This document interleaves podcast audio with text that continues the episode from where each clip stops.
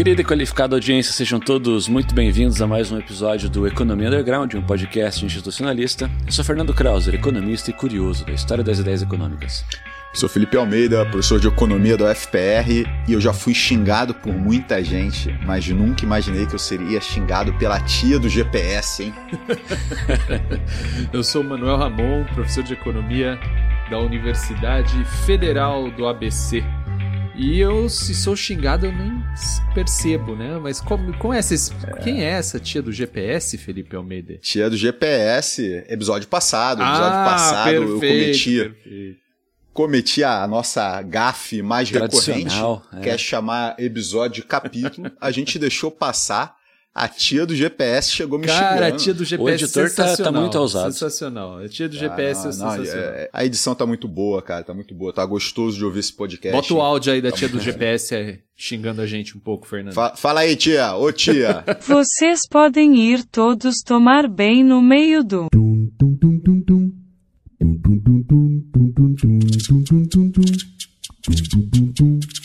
Pessoal, hoje nós retomamos um novo formato dessa temporada do Economia Underground. Um inst...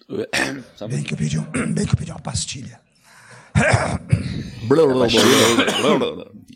é, é. Tomara que seja gripe só. Tomara.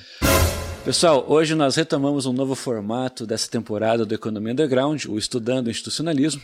No episódio 41, já servi de cobaia para esse novo formato quando conversamos um pouco sobre minha experiência estudando economia institucional. Esse tipo de episódio relata a experiência de pessoas que estão no período de formação e estão estudando economia institucional. Afinal, o compartilhamento de experiências dessas pessoas pode ser de interesse de outros estudantes. Hoje conversaremos com o nosso amigo Rodrigo Constantino Jerônimo. O Rodrigo é doutorando em economia na Universidade Estadual Paulista Júlio de Mesquita Filho, a Unesp local onde também fez mestrado e graduação. Todas as etapas de formação sob orientação do sensacional Sebastião Guedes. Vale destacar que a monografia do Rodrigo foi escolhida como melhor monografia do curso de Ciências Econômicas da Unesp em 2017. Atualmente, Rodrigo está realizando seu estágio doutoral no exterior, o tão conhecido doutorado sanduíche, na Universidade Estadual do Michigan. Aproveito para lembrar que a nossa audiência, que Rodrigo não é um estreante aqui na Economia Underground, ele já nos auxiliou nas discussões dos episódios 22, Rodrigo Constantino está certo, e no episódio 26, o mosquito monogâmico das transações de commons. Seja muito bem-vindo de volta, Rodrigo. Oh, muito obrigado. Queria falar que eu estou atrasado nos episódios da Economia Underground, mas eu estou correndo atrás, viu? Então, se eu perder uma referência aí. não, tranquilo. Ah, não, não. O Fernandão, a voz do tá Fernandão. Estranho, tá... hein? Tá, meio tá, tá, tá, tá, fumando uns, tá fumando uns derby aí, hein, Fernandão? É, ontem, na hora de tá dormir, eu já, já, percebi que eu ia acordar diferente hoje. Tá, tá, tá, tá levemente lembrando o saudoso Mr. Catra, hein? Eu ia botar uma referência aqui do Poderoso Chefão, mas botou Mr. Catra e não tem mais, né? Não, você chegou não, não, no, aí no limite. melhor referência impossível. Impossível, impossível. Ó, eu não sei, é o que a gente escuta é o que vem pela internet, né? Eu quero ver o que, que o que os nossos ouvintes vão escutar nessa voz aí. Porque pra mim tá estranho pra caramba esse negócio aí. Bora! Então vou aproveitar e pedir desculpa pra audiência. Pedir, vou pedir desculpa. Senhoras e senhores, a partir desse exato momento eu tenho o prazer e a satisfação de informar a todos os presentes que vai começar a. Rodrigo, vou começar com uma pergunta que acho que conversa um pouco com a introdução que a gente acabou de fazer, né? Contando um pouco da sua trajetória. E você tem a característica de ter feito a pós-graduação, tá, está fazendo a pós-graduação no mesmo centro que você fez a sua graduação, né? Uhum. Uh, isso está associado a você continuar estudando economia institucional ou a seguir uma relação com o Guedes em termos de orientação? Sim.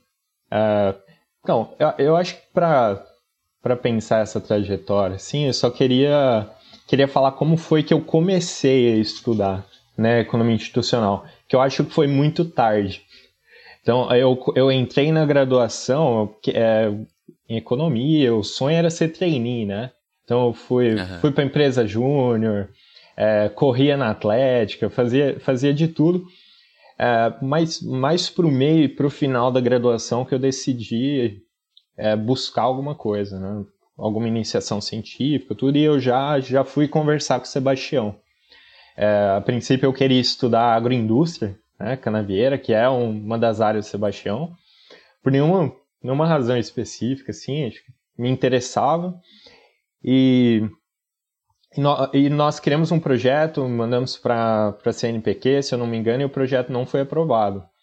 E o Sebastião estava desenvolvendo esse projeto de economia institucional, história e pensamento econômico, e ele me, me sugeriu né, que eu tentasse fazer um projetinho na economia institucional e mandasse para a FAPESP. Daí eu mandei para a FAPESP e o projeto foi aprovado. Só que aí faltavam 10 meses para me formar. Então a, a, minha economia, a minha iniciação científica foi no último ano da graduação. Então nem foi um ano completo. Uh, então quando, quando eu decidi prestar ANPEC, foi nesse último ano que eu tinha que fazer a IC, tinha que estudar para ANPEC e a gente estava no meio de uma greve. Então eu estava lá em casa, estava em Barueri, é, decidindo fazer tudo de casa, né?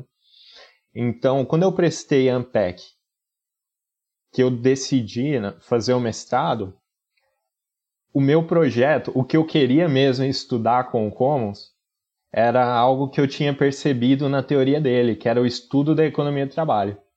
Que não foi o que eu fiz na, na graduação. Graduação foi um trabalho bem em teoria, história e pensamento econômico. E eu gostei muito, achei que era um, uma teoria, um cara legal para estudar, explorar. Só que aí eu já estava saindo da Unesp. Né?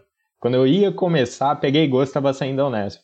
Então, o que foi decisivo para mim, para decidir ficar lá na Unesp, é, é, que tinha o Sebastião lá, alguém trabalhando com comos e alguém que eu podia continuar esse trabalho que tinha sido muito rápido na graduação, né? Então foi por isso que eu decidi ficar por lá. Eu, eu tinha passado também em Osasco, na, na Unifesp, do lado da minha casa, que minha família é de Barueri, mas daí eu decidi ficar em, ficar em Araraquara por essas razões, por causa do Sebastião, e também continuar o projeto com, com o Commons. E o doutorado, mesma coisa, não sei, não sei dizer se isso é ruim ou não, né, mas ficar lá nesse centro, na, na Unesp Araraquara, tem sido muito bom para mim, assim, para explorar tudo que o programa tem, tudo que ele tem a oferecer e também as oportunidades de você estudar num, num programa pequeno, é, relativamente pequeno, está crescendo. Então é uma experiência ímpar. Ah, legal. Pô, e é bacana que ficam dicas interessantes, né, para audiência, assim. Que nunca é tarde para começar a estudar economia institucional, nunca é né? nunca é tarde né? E, e o correr atrás, né, cara? Você vê, assim, foi uma questão de você se interessar por pesquisa e abraçar oportunidades, uhum. né? E às vezes eu, eu não sei se, se vocês compartilham dessa sensação, eu tenho a sensação que a gente oferece muita coisa, mas as coisas são pouco divulgadas, né? Pelo menos lá no nosso departamento de economia, a gente tem muita coisa acontecendo. Só que nem, nem tudo é divulgado, então precisa da pessoa ir um pouquinho atrás, sabe? E tentar é, ver como que ela consegue estudar aquilo que ela quer, e no nosso caso, né, estudar a economia institucional. E aí você falou da, da Unesp, queria então puxar uma pergunta associada a isso, né, que é, há uma segmentação que a gente debate muito na, na, ciência econômica, a gente já debateu aqui no Economia Underground em alguns episódios, né, que é a, a economia está dividida entre uma ortodoxia, um mainstream, né, e uma heterodoxia. E aí, em geral, os cursos de pós-graduação eles respeitam né, essa divisão. Existem cursos ortodoxos, existem cursos heterodoxos e existem aqueles cursos que são plurais, né, que abraçam um pouco as duas coisas. Né? Então, vou fazer uma, uma interpretação pessoal, se me corrija se eu estiver errado. Né? Eu acho que a Unesp ela pode ser entendida como plural, mas inclinada à heterodoxia. Né? Eu acho que a heterodoxia é muito presente na Unesp. É, e se essa questão da inclinação à heterodoxia pesou um pouco nessa sua escolha em permanecer na Unesp? Para além do, da sua rela boa relação com o Sebastião, para além do institucionalismo? O, com certeza, a Unesp Araraquara é inclinada à heterodoxia, mas é um programa plural. É um pro, programa plural. É, antes não dava para perceber tanto, assim, porque, como eu disse, o programa é pequeno, mas está crescendo. Por exemplo, quando, quando eu estava no mestrado, minha turma tinha 10 pessoas. Eram os únicos 10 da, do programa de pós. então era um programa pequeno. É, entrei no doutorado, é, doutorado foi a primeira turma, só que agora novas turmas estão entrando. Agora eu, estou num grupo de WhatsApp do, da, da pós-graduação aqui, tá enorme. Tem gente, sim, tem gente que eu não conheço, mas algo bem, bem curioso é que as pesquisas estão mais plurais agora. Tem muita gente é, nova entrando, muita gente vindo de outros centros, é, não só aqui do Sudeste, mas também pessoal que vem do Nordeste, do Norte, do Sul. É, então isso eu estou percebendo que está enriquecendo o nosso programa, essa pluralidade e também o que se reflete na, nas pesquisas. Então eu consigo perceber pessoas estudando é, alguns temas que algum tempo atrás não, eu, eu não via lá na Unesp de Araraquara. Mas algo que, algo que é muito forte em Araraquara, além da economia institucional, que agora está crescendo, mas é também a economia industrial, né? o Centro de Economia Industrial, o GEIM, que é o grupo que o professor Rogério Gomes trabalha.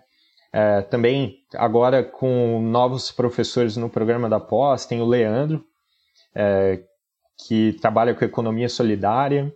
Então, são novos temas, muitos temas aparecendo e novas pesquisas sendo feitas que anteriormente não, não aconteceriam, né? seriam as mais tradicionais de heterodoxia. E para mim pesou, com certeza pesou, é, por quê? Tá, a, além de ser porque tem o Sebastião e tem o estudo do Commons, mas também porque a gente tem uma base de economia ortodoxa na Unesp de Araraquara. E principalmente de história do pensamento econômico, que eu, eu ouvi o Fernando falando da dele, né, que a HPE dele na graduação foi mais para o fim. Eu lembro que a minha HPE foi no primeiro ano. O professor Zé Ricardo Fucid, que está na Unicamp hoje. Ah, Fidu, é, Fidu, Fidu, escuta a gente sempre, manda, manda pergunta, pergunta, interage, então, sensacional. Foi, foi no primeiro ano, então eu acho que lá na Unesco nós tivemos uma base muito forte de HPE. E para estudar, acho que uma dica aí de, de institucionalismo, né? Do institucionalismo Opa! original. Para estudar esses caras, Commons, Veblen, você tem que entender o que, que era economia naquele período, o que, que era ortodoxia e que a economia neoclássica não era a economia de hoje, né? Ou a da década uhum. de 60 em diante, que era outra coisa, era não que era completamente diferente, mas a sua gênese ali é com esses caras que os institucionalistas estão conversando. Não só com ele, mas também com os clássicos, né? O Commons, é, como o Fernando também falou na, no, na entrevista dele, né? Esses caras falaram dos clássicos e leram os clássicos, o que, o que era isso. Então, uhum. acho que isso pesou, pesou para mim também. Acho que eu admiro muito os professores do nosso departamento, esse pessoal que trabalha com HPE. Oh. E eu tenho aprendido muito com eles na minha trajetória acadêmica. Perfeito, Rodrigo, Bacana. muito bom. Eu, é, é, é inter... eu acho que só essa discussão, né, de... num curso de graduação onde dar HPE, né, já, já dá um episódio inteiro só isso de debate ainda, né? Porque esse negócio de dar no início ou dar no fim afeta muito né, a maneira como as pessoas vão é, entender, ou, e, e, mesmo, né? Às vezes você dá no fim, aí o cara entende tudo que ele viu antes, mas aí ele já vai embora, né? Ele já, é, já, já vai para casa, né?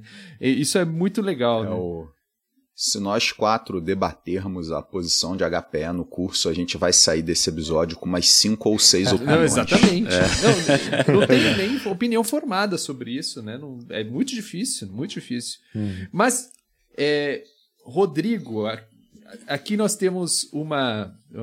Você está vindo que num curso né, de doutorado novo, né? Você é da primeira turma desse curso. Sim. É, o segundo a segunda qualificação do curso é algo muito, muito legal. E, e é ali, né, na Unesp, e é algo assim para os nossos ouvintes que estão interessados em economia institucional. É, tem um caminho que algum tempo atrás as pessoas nem imaginavam que existia esse uhum. caminho, né? É, da, própria, da, da Unesp em Araraquara. Então acho que explorar um pouco isso, né?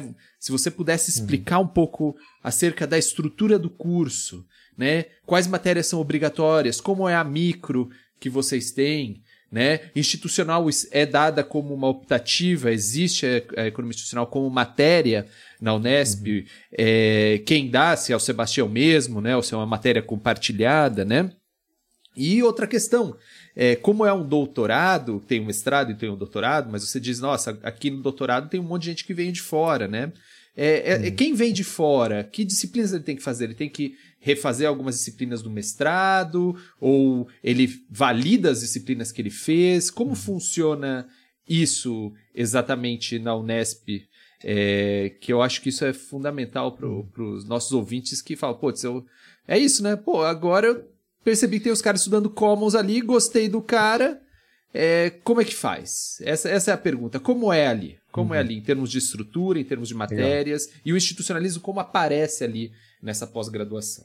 É, é, curioso é, que esses dias eu vi alguém comentando no grupo do WhatsApp do, da pós-graduação mesmo que é, a gente tinha muita matéria relacionada ao institucionalismo né, para pós-graduação. Era muita matéria. E, e, algo diferente, assim, né? Não sei, não sei se isso ocorre em outros centros também. É, claro, teve, teve talvez esse pioneirismo de Sebastião lá na, no, no programa de Araraquara. O Sebastião tem uma disciplina, cara, que às vezes eu volto nas minhas notas dessa disciplina, porque foi uma disciplina muito boa para compreender institucionalismo, que é economia institucional, origens é, desenvolvimento e impasses. É uma matéria que o Sebastião começa lá em Veblen, fala de Darwin, daí vai chegando para no Commons, no Aires, e chega nova economia institucional, é, institucionalismo radical, ele faz todo um panorama da economia institucional. E essa é uma disciplina optativa. E outras disciplinas optativas também, que eu fiz todas essas, uma delas já nem precisava, mas eu achei que era a cara do Commons, foi a Institucionalismo Jurídico Econômico. Foi com a vice-coordenadora do nosso curso hoje, que é a professora Soraya Gaspareto, que era tentar entender a relação das leis, principalmente da Constituição, é, influenciando é, a economia, políticas públicas, é, ou políticas de desenvolvimento econômico. Outra disciplina muito boa também, professora Tatiana Mansaroli, que é a coordenadora do curso, Economia Evolucionária e Neo-Institucionalismo. Então, é, vai trabalhar Nelson Winter, é, é uma matéria muito boa também. É, então, essas três matérias eu fiz, todas relacionadas ao institucionalismo, e que para mim foram, foram surpresas muito agradáveis quando eu entrei no programa. Porque eu entrei tendo em vista assim que o Sebastião estava lá, então eu poderia continuar trabalhando com Commons, só que aí eu cheguei, as disciplinas também uh, poderiam me ajudar e muito na tese ou na dissertação, mestrado e doutorado. Mas como você perguntou, né, para quem vem de fora, o que precisa fazer, né, tanto mestrado, doutorado? Eu fiz o mestrado. Então, no doutorado eu não precisei fazer aquelas disciplinas são consideradas é, as básicas, né, as obrigatórias. Então, seria macroeconomia heterodoxa, microeconomia seria também micro 3, né, ou é, organização industrial, métodos matemáticos e econometria. Depois você precisa fazer duas ou três optativas, se eu não me engano. Já no doutorado, se você fez na Unesp, você consegue eliminar essas matérias. Então eu consegui eliminar, eu precisava só de alguns créditos. Que aí eu fiz aquela uma disciplina de economia, poxa, agora eu não lembro o nome, mas foi com o Mário Poças. Foi de economia industrial, foi, foi uma ótima disciplina também, que ele é professor visitante do nosso programa e Economia Brasileira Contemporânea, com Cláudio Paiva. Então, é, mas quem veio de fora precisou fazer essas disciplinas básicas, seria micro, macro.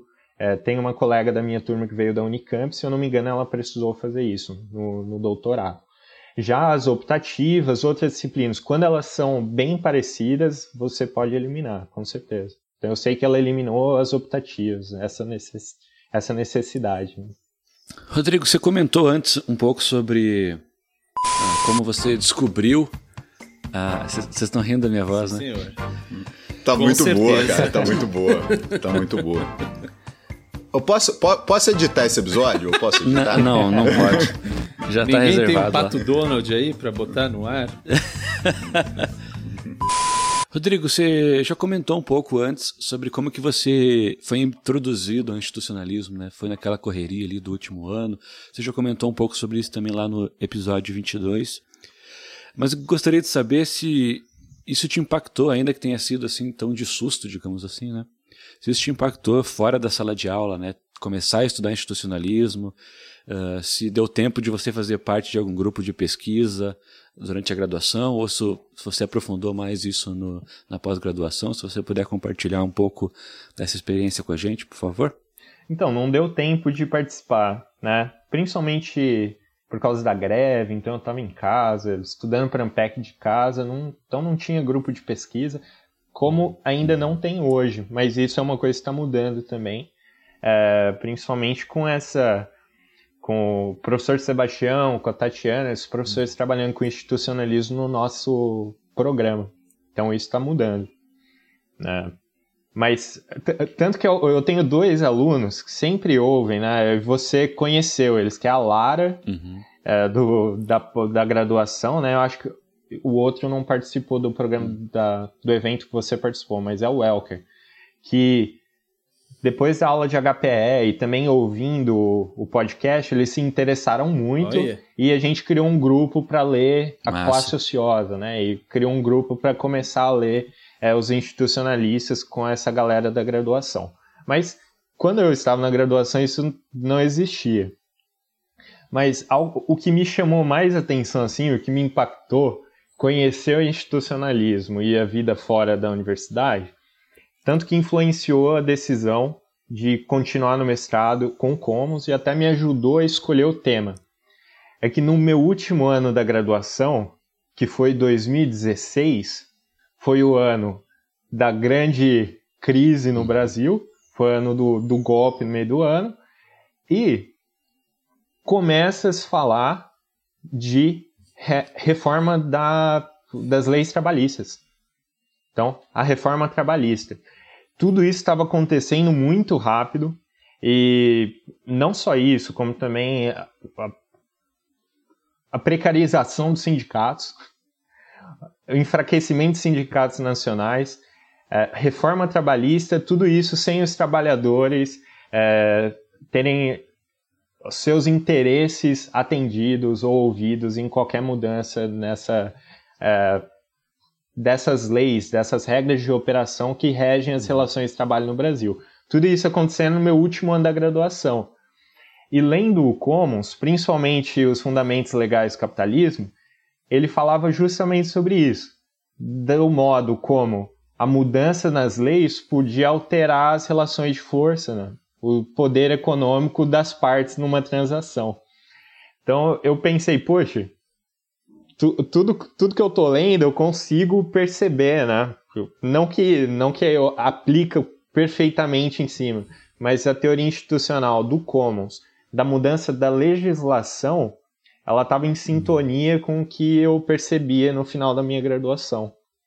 Então, é, por mais que eu não tenha tido um grupo ou algo parecido, as conversas com o Sebastião e as discussões sobre o contexto ali que a gente estava vivendo me ajudaram muito a pensar um trabalho para o mestrado. Né? Tá, foi bem embrionário, assim. No fim, a minha dissertação foi bem diferente do que eu pensava a princípio. Mas uh, acho que foi, foi, foi um trabalho bem legal de ser feito, assim, no final, porque conversava com o contexto. Maravilha. É, ainda sobre o contexto e a sua é, relação com o tema, né? É, que envolve as relações de trabalho, a gente deu uma olhada no seu currículo, né? E você tem aí um curso de história do movimento sindical no Brasil, no DIEESE. Né? E, bom, aí esse, esse, eu acho interessante, né? Esse acesso a, a, a um curso, a, a uma, uma a, a um curso, a, a uma, um, 20 minutos depois. Explicação que está fora, né, da, do, do que a academia está ensinando, né? Não é o Commons, né? Mas a gente queria saber exatamente isso, quão é, importante foi conhecer é, essa perspectiva, né? E como surgiu esse curso, né? No, dentro da sua trajetória do DIAES e como isso te afetou, né? Como criou o seu tema, né? Você está estudando essas relações de trabalho com Commons no mestrado, está estudando isso no doutorado. Temos a questão do ambiente é, daquele momento, né?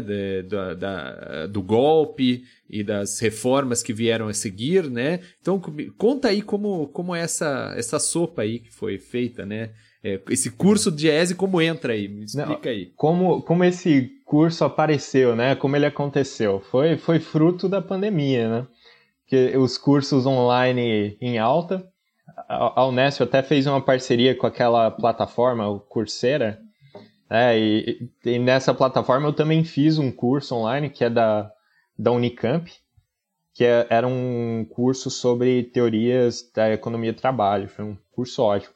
E, e o Diese um dia apareceu, né? Esse curso, um curso gratuito. Falei, não, vou fazer. E, poxa, me arrependi de não ter feito no mestrado, cara. Porque foi, foi muito bom uhum. mesmo, a perspectiva histórica que eles tinham, a, a, que eles apresentaram. Até mudando algumas concepções que a gente tem sobre o sindicalismo brasileiro, que é por pura falta de conhecer mesmo de conhecer a história do sindicalismo e a sua organização no país. É, mas na, como, como isso se encaixa aí na minha trajetória, como isso se encaixa no meu projeto, no meu estudo institucionalismo? Acho que é outra dica também, né? Economia institucional, você não estuda só economia, né? Você não estuda só textos de economistas, mas principalmente você estuda história e estuda sindicato, se você estiver estudando como. Porque Diese, eu, eu estudei algumas notas técnicas do Diese.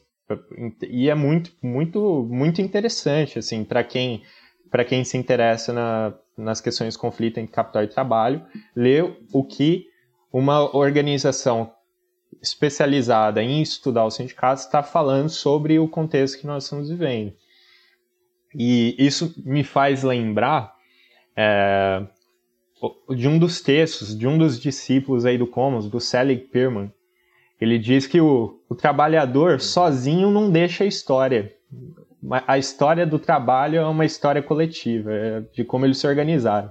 Então, acho que entender o movimento sindical, seja lá qual for a fonte aqui, não só de economistas, não só do é, da, da, dessa teoria americana que eu estudo, para eu compreender o sindicalismo brasileiro, eu preciso é, conhecer autores brasileiros que trabalham o sindicalismo nacional. É, eu vou usar esses autores de fora, mas preciso conhecer aqueles que já discutiram muito antes de mim.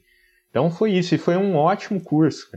É, sugiro quem, quem tiver interesse também na plataforma digital do CESIT, que, como eu falei, né, se eu tivesse se eu conhecesse ele na época do mestrado, eu poderia também ter usado algumas das referências, indicações. Maravilhoso. Perfeito, perfeito. É, o, o Rodrigo, nesse episódio, ele é um convidado nacional, porém internacional, né? Verdade. Porque nesse momento o Rodrigo está afastado né, no doutorado sandu sanduíche, está na Universidade Estatual de Michigan, né? Que é um centro tradicionalmente comosiano, né? Então, assim, é...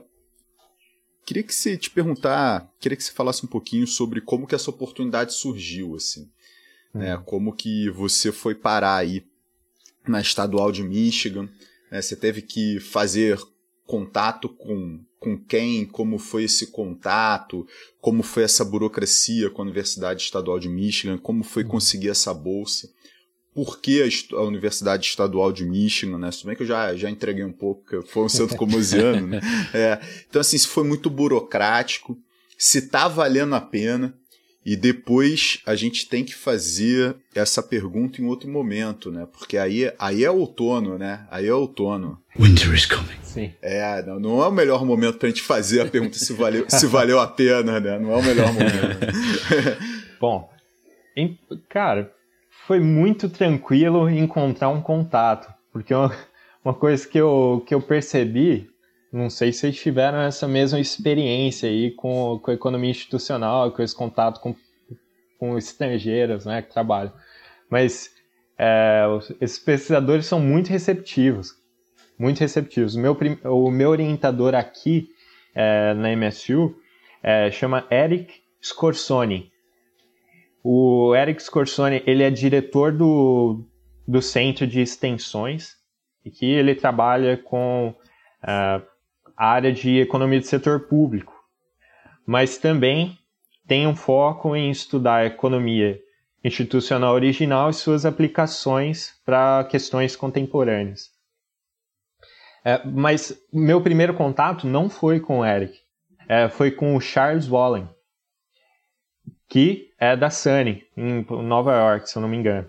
E quando eu mandei para ele esse contato, eu expliquei. Eu era bolsista da FAPESP em 2017 no mestrado. Eu queria prestar aquela BEP, né, que é o intercâmbio da, da FAPESP. Então eu entrei em contato com o Charles Wallen, expliquei que eu tinha essa possibilidade de pleitear uma bolsa e se ele poderia me receber. Ele me respondeu que, poder, que não poderia, seria muito bom, mas ele não poderia me receber porque ele estava concorrendo ao Senado. Putz. Não poderia me receber. Não, e, e ganhou, ganhou. Ele exerceu ganhou. o cargo de senador. É. Né? Então, estava concorrendo no Senado, não poderia me receber, mas ele tinha alguém para me indicar, que era alguém que estava trabalhando com Commons, que poderia me receber e estava numa ótima universidade, que era a MSU. Então ele já fez, já encaminhou o e-mail, já me apresentou para o Eric, e isso foi em 2017. A FAPES não aprovou a bolsa, mas desde então a gente vem mantendo esse contato. É, agora, com, com o doutorado, foi a primeira vez que o meu programa recebeu uma bolsa sanduíche da Unesp. Ah, legal, muito legal. Então teve o processo seletivo interno. Eu entrei em contato de novo com o Eric, perguntei se ele ainda me receberia, me aceitaria aqui. Ele falou: não, com certeza. É, já me mandou a carta no mesmo dia, carta de aceite. Prestei na Unesp e já, já fui aprovado. É, como, como você falou, a MSU esse departamento deles aqui, o prédio que eu estou estudando, não é o prédio de economia, é o prédio de é, ciências agrárias, que é o prédio mais antigo aqui, que lembra a, a história aqui dessa universidade lembra um pouco a Exal, que é um, uma fazenda imensa e virou universidade e ela tem nas suas origens o estudo das ciências agrárias. Mas como como Eric nós já conversamos, também alguns artigos falam sobre isso. O que não existe mais de tradição commonsiana em Madison, em Wisconsin, agora alguns dos seus herdeiros vieram aqui para MSU. Então o Eric, outros professores, até a Marian Johnson, que ela esteve no nosso congresso, no congresso da ALAP em Curitiba. Nosso, é nosso, alunos... pô, é nosso. É, ALAP é nosso. É. Nossa, tá dominado. Né? então ela estava lá também. Eles são dessa tradição que foram formados por alguns que foram até alunos diretos do, do Commons. É, ela, ela, fez então, o doutorado aí na MSU. É, foi, então esse então foi muito bom, cara. Foi, foi um achado. Sou grato aí ao Charles Wallen por ter me apresentado, porque aqui fui muito bem recebido e o trabalho está sendo bem interessante. O que, que tem valido mais a pena aqui? É, o Eric, que é, criou um grupo aqui, eu, ele e a, Sarah, Sarah Clemmer, que faz o podcast junto com ele, um podcast que a AF compartilhou recentemente. E nós estamos aqui, estudando. Né? A gente indicou aqui o podcast. Aqui também. É, então, uh, nós. É o. Como que é? O Legal. Não, tem um negócio, esqueci o nome, tá? É, eu não lembro o nome, mas começou um grupo de estudos do Institutional Economics do Commons. Então toda terça-feira a gente se reúne para falar disso, para discutir esse livro.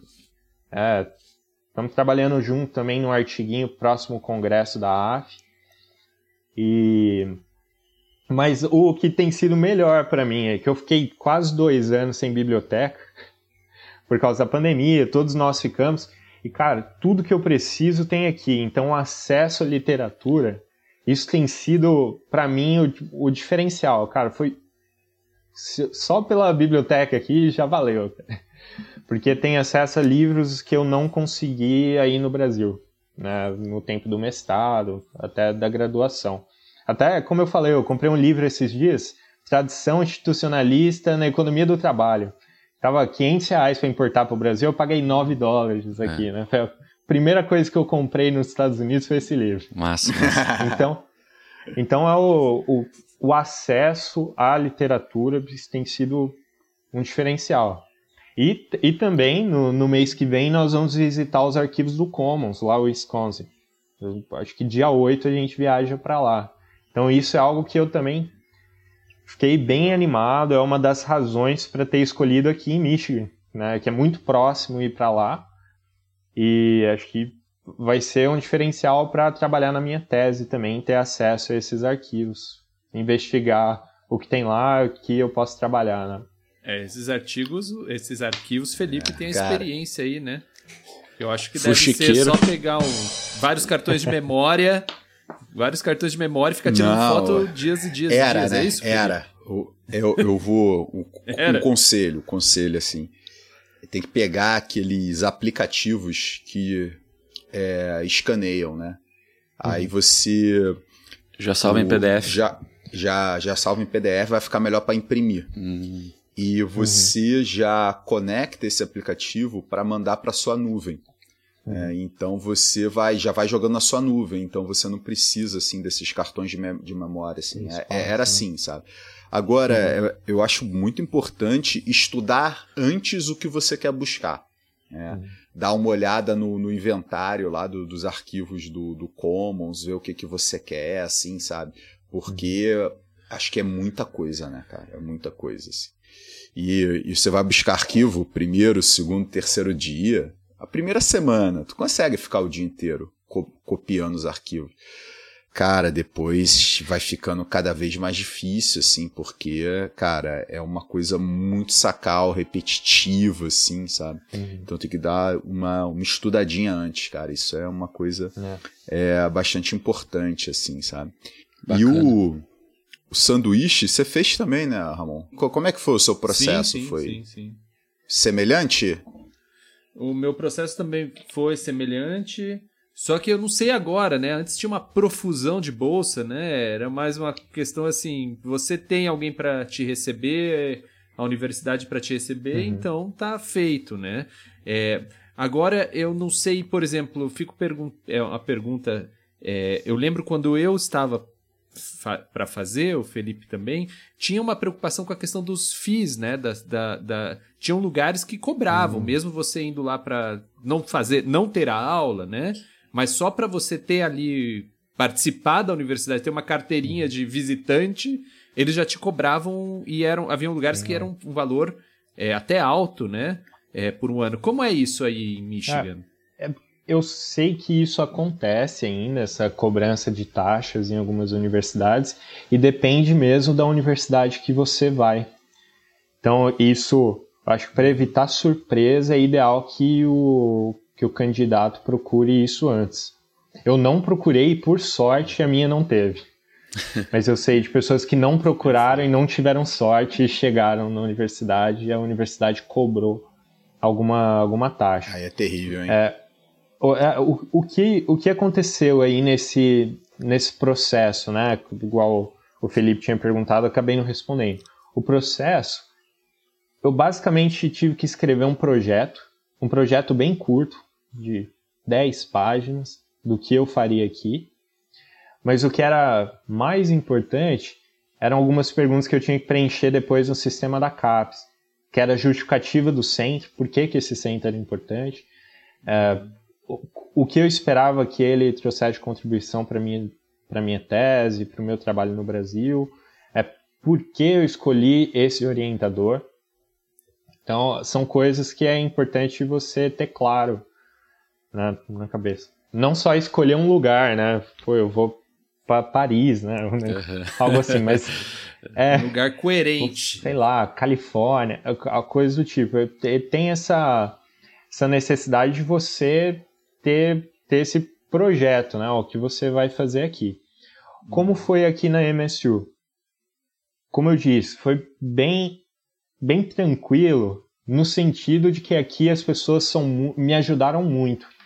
O departamento, eles têm uma secretária que trabalha especificamente com pesquisadores estrangeiros e ela me ajudou em todo esse processo. Porque para os Estados Unidos, não sei para outros países, mas para os Estados Unidos a burocracia, cara, parece que é dobrada.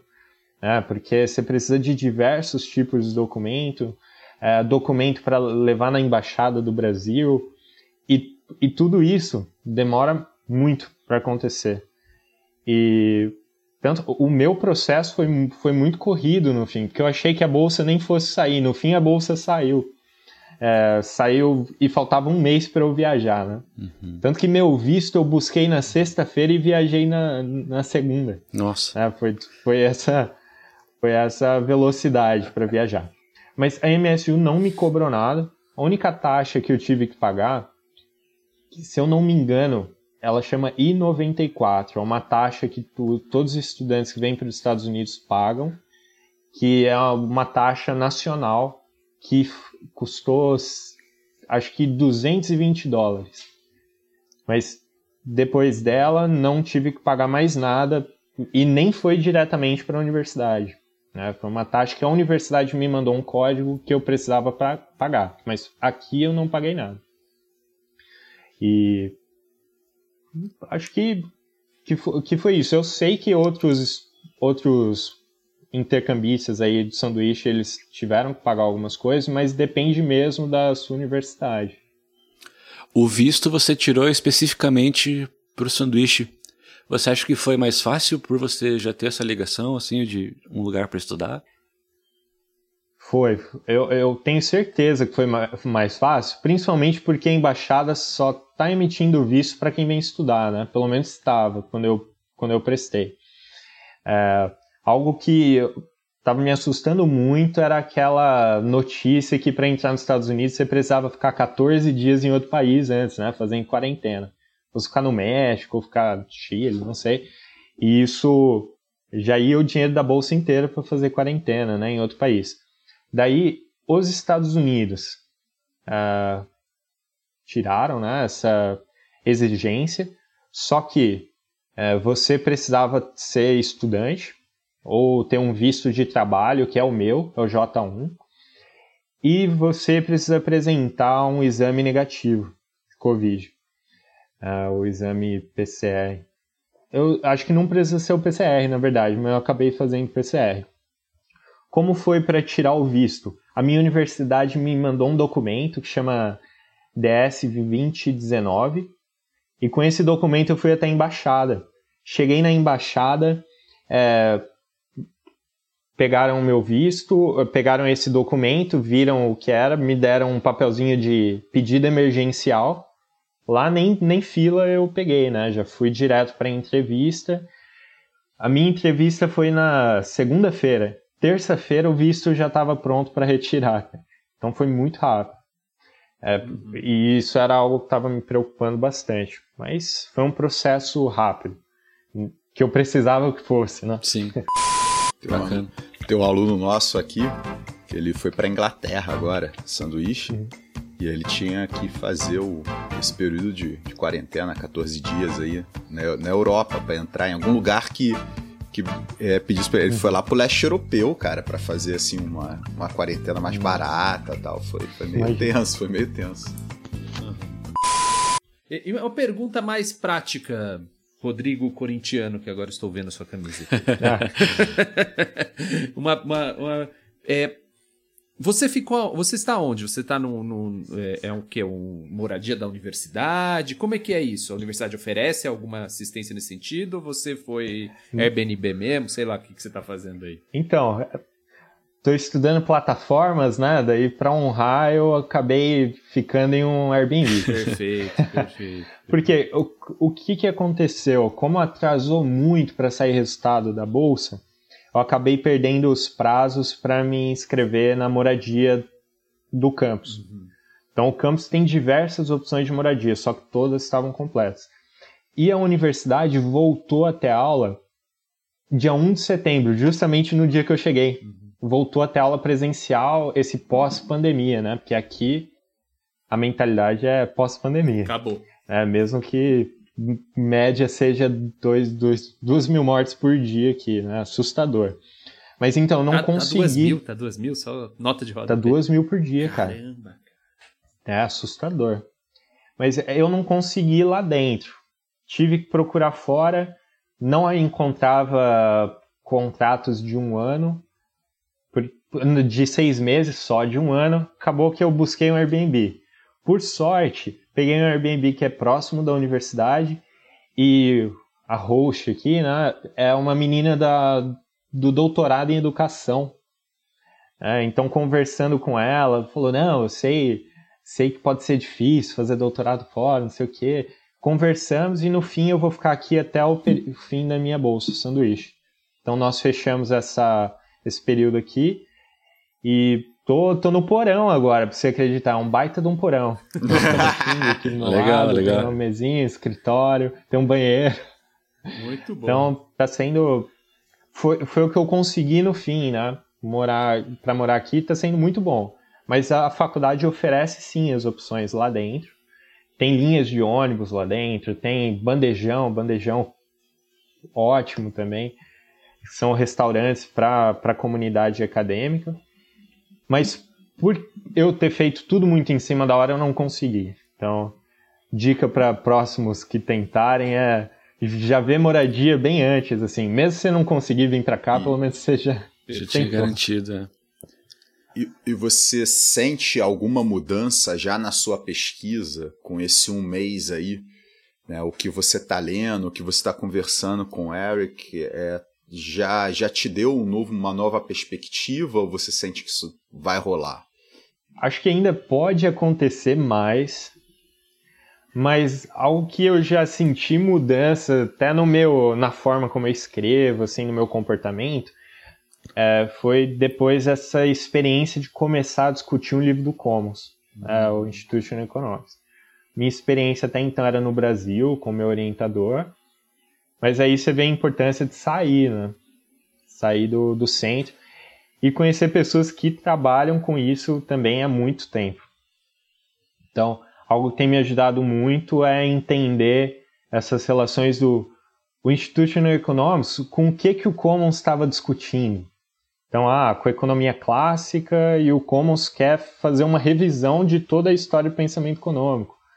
E alguns detalhes que eu não tinha percebido antes e que aqui nas discussões, principalmente com o Eric, que ele trabalha com economia do setor público, ele tem muita tem muito conhecimento na área jurídica também da, das leis americanas, que é justamente o que o Commons fala e que para gente no Brasil às vezes pode não fazer sentido.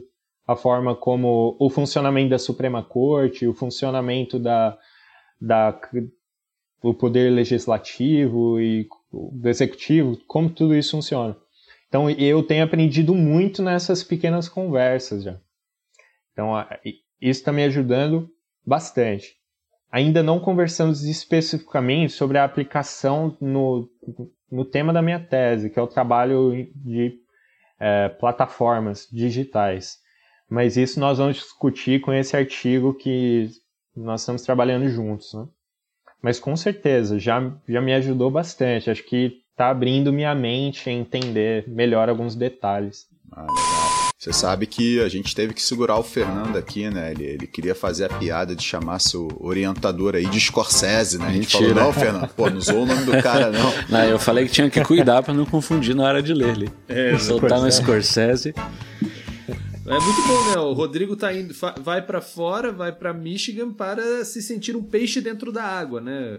Rodrigo, você tá aí, é. tipo, você tá, tá, trabalhando em artigo com o pessoal que, com, com, que tá te uhum. recebendo, né?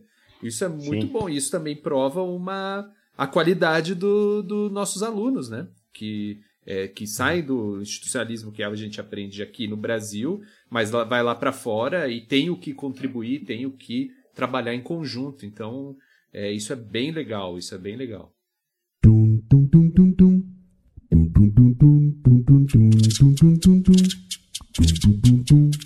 Rodrigo, quero te agradecer mais uma vez por estar presente aqui com a gente, de trocar essa ideia, tirar nossas dúvidas e espalhar um pouco mais aqui a palavra de como é estudar institucionalismo. Né? Muito grato pela sua participação. Quero lembrar a nossa audiência que estamos nas redes sociais. No Instagram nós somos arroba Economia Underground, no Twitter nós somos arroba Eco Underground. Ainda não descobrimos por que nós temos mais de um arroba, mas tudo bem. E no Facebook nós somos a página Economia Underground Podcast. Rodrigo, você tem alguma fala final? Quer mandar abraço? Fique à vontade, por favor. Pô, agradecer vocês aí pelo convite de novo. Muito, muito legal conversar com vocês.